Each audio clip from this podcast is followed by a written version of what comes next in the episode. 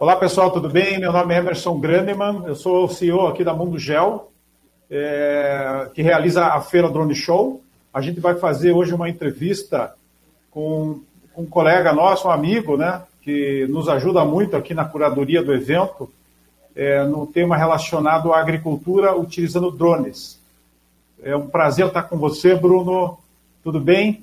Tudo jóia. Boa tarde, Emerson. Tudo jóia. Legal, Bruno. Bruno Holtz é da 3DGEO e nós vamos bater um papo aí bacana, aproveitar um pouco da experiência do Bruno aí, que atua no setor há muitos anos, aí é um dos, acho que participante da Drone Show desde a primeira edição, e a gente aprende muito conversando com o Bruno. Espero que vocês curtam aí a nossa entrevista. Bruno, conta pra gente como que é a tua atuação hoje no mercado, a atuação da 3DGEO dentro dessa área da agricultura, por favor. Obrigado, Emerson. Obrigado pela apresentação. A 3DGEO está desde 2015 já trabalhando basicamente na operação de drones com foco de trazer resultados palpáveis para a tomada de decisão no agronegócio. Desde o início, a gente foi pioneiro no Brasil em utilização de sensores multiespectrais, então a gente conseguiu aprofundar, de certa forma, na qualidade dos dados e nas numerosas aplicações que tem o uso de drones com sensores multiespectrais, né? E trabalhando em diferentes culturas. Focamos muito, desde o início, em citricultura, dada a nossa posição no país. A 3DGEO foi fundada em São Paulo, hoje eu estou aqui em Curitiba, mas continuamos com a grande demanda de citricultura no estado de São Paulo. E o nosso carro-chefe, que é uma das aplicações, né, dos drones, é o monitoramento na cultura de grãos, né, soja e milho, muito voltada para a correlação com a fertilidade do solo. Então, a gente tem dado bastante apoio tanto a consultorias agronômicas quanto diretamente para grandes grupos e grandes produtores, na sua maioria, em norte e nordeste do Brasil. Certo. Eu entendi que vocês executam o trabalho, mas vocês também dão consultoria para, digamos assim, para empresas desse setor que atuam na área agronômica, vamos dizer assim, né? Exatamente. E eu queria te perguntar, dentro as demandas existentes dentro do agronegócio, nós já conversamos um pouco antes na preparação e na nossa conversa, em relação a três tipos, né? Tem a questão como se falou, da sistematização, que são as aplicações relacionadas ao pré-plantio, né, da safra, e depois tem as aplicações durante a safra.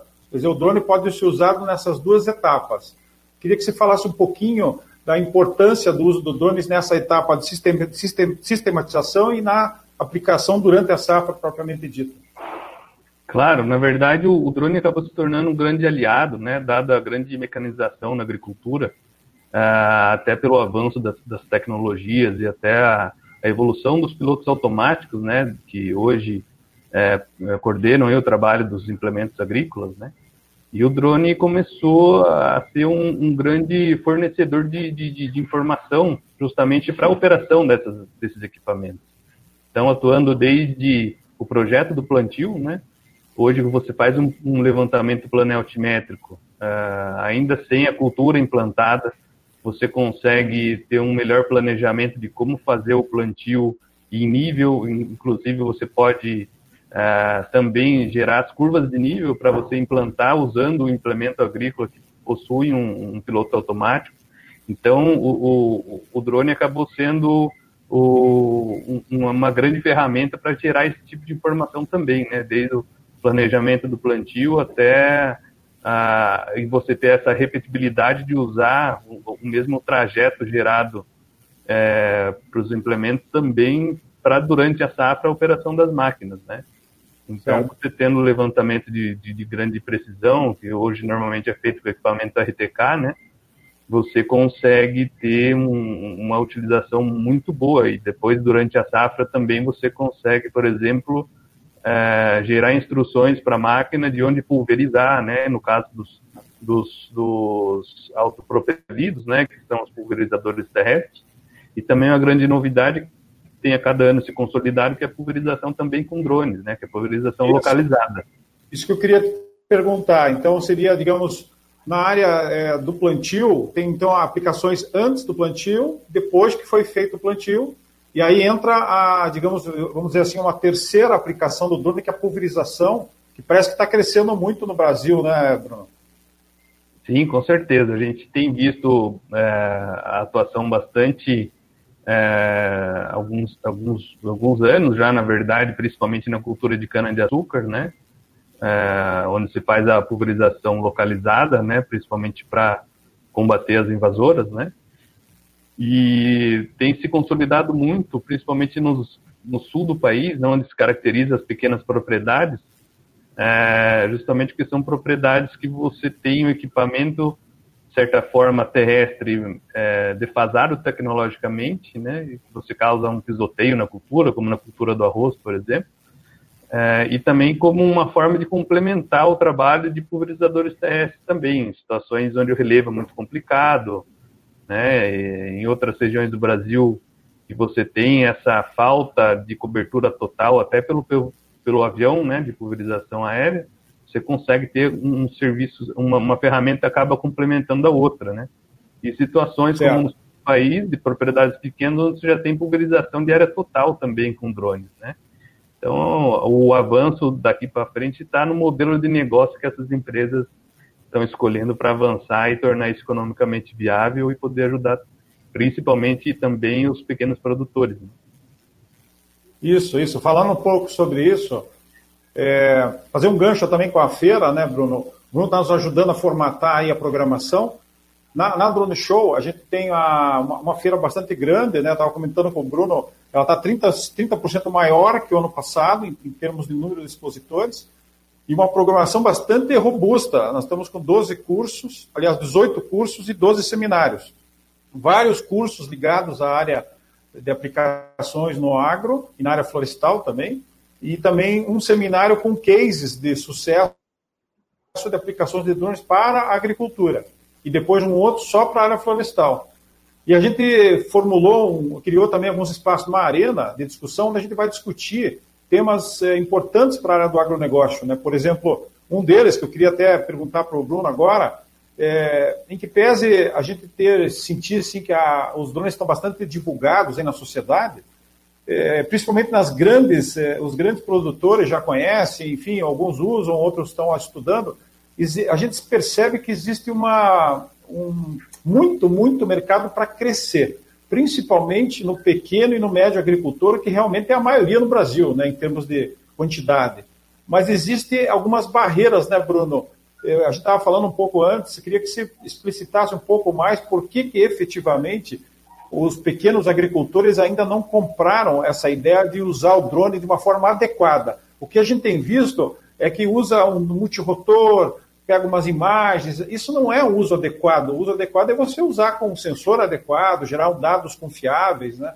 Qual é a dificuldade por que esse mercado não avança mais nesse horizonte azul aí que é os pequenos e médios agricultores? Bruno. Olha, Emerson, eu gostaria de responder em duas respostas, na verdade. Tem uma coisa que é comum entre os grandes e os pequenos, que é o avanço e a quantidade de número de ferramentas possíveis de se utilizar para gerar dados de agricultura digital, né? Hoje você tem uma enormidade de startups, de plataformas. Então, tanto o médio, o pequeno, quanto o grande, ele acaba ficando perdido em qual usar, né? O drone tem se tornado uma ferramenta na maioria dessas plataformas. Hoje você vê plataformas que conseguem correlacionar imagens de satélite com de drones, com outras fontes, né, de dados que tem gerado todo esse big data do agro, né? E o que acontece é a falta de uma certa forma de padronização, né? E o produtor... no geral, tanto o pequeno quanto o grande e o médio, eles são conservadores no consumo. Então, toda essa parte de venda do serviço, de como você conseguir oferecer tecnologia que seja adequada, né, para o tamanho daquele produtor, para o nível tecnológico que ele tem dentro da fazenda, acaba se tornando aí uma grande necessidade, né, de os fornecedores de tecnologia ter essa percepção e saber adequar melhor o produto. O grande produtor tem se verticalizado bastante, né? Comprando os próprios donos, tendo a própria equipe dentro da fazenda, né? Falou até que as cooperativas que atendem os pequenos produtores têm optado também, em alguns casos, a adquirir suas frotas e a tecnologia? Exatamente, essa é a segunda parte da minha resposta, né? O pequeno produtor, principalmente quando a gente percebe até a questão cultural do nosso país, por exemplo, no Sul, né? Rio Grande do Sul, Santa Catarina, Paraná, até parte de São Paulo, e alguma coisa até no Mato Grosso do Sul, já existe a organização em cooperativas, né?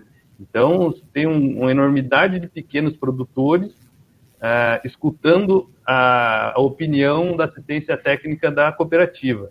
Então, aí a forma de a tecnologia entrar, e dos operadores de drones, as empresas que oferecem tecnologia no agro, seria via a cooperativa, né? Convencer a cooperativa, se tornar um bom parceiro, entrar dentro do quadro de fornecedores, né? E isso nem sempre atende todos os produtores daquela cooperativa. Você pode atender uma fatia que tem uma quantidade de área um pouco maior, mas às vezes aquele pequenininho não consegue pagar o serviço, né? O que se vê muito, até dentro dessa cultura do cooperativismo e até das colônias, né, do sul do país, é que os próprios produtores têm comprado equipamentos menores, né? O próprio filho lá do produtor e a nova geração que está entrando no agro agora, ele se aventura, tem um drone menorzinho, por mais que ainda não tenha um sensor multispectral, ele já consegue ter uma percepção muito boa, né? Então, em diferentes escalas, você tem o uso adequado do drone, mas, obviamente, como a gente comentou antes, tem muito potencial ainda para crescer. E eu acho que só a gente conseguindo ter uma conversa entre as diversas plataformas disponíveis, e principalmente essas plataformas terem um custo adequado para os pequenos, aí resolve bastante, e aí o potencial de crescimento dos drones na agricultura é ainda maior. Ok. Bruno, então é isso. Eu queria agradecer muito a tua atenção, aí, as informações que você passou para nós. Eu acho que durante a feira, em maio, nós vamos ter espaço para discutir isso, tanto nos stands ali, de empresas que oferecem soluções para o agronegócio, como no seminário, como principalmente nesse debate. Nesse debate estão previstos a participação do professor Molin, que é um especialista em agricultura de precisão, e o drone é uma ferramenta importante, a Associação Brasileira de Prestadores de Serviços de Agricultura de Precisão, vários prestadores de serviço, a ANAC e o MAPA, que é o Ministério da Agricultura, vão ter um espaço para discutir essa questão da regulamentação do uso dos drones para a pulverização, que eu acho que é uma demanda que está crescendo.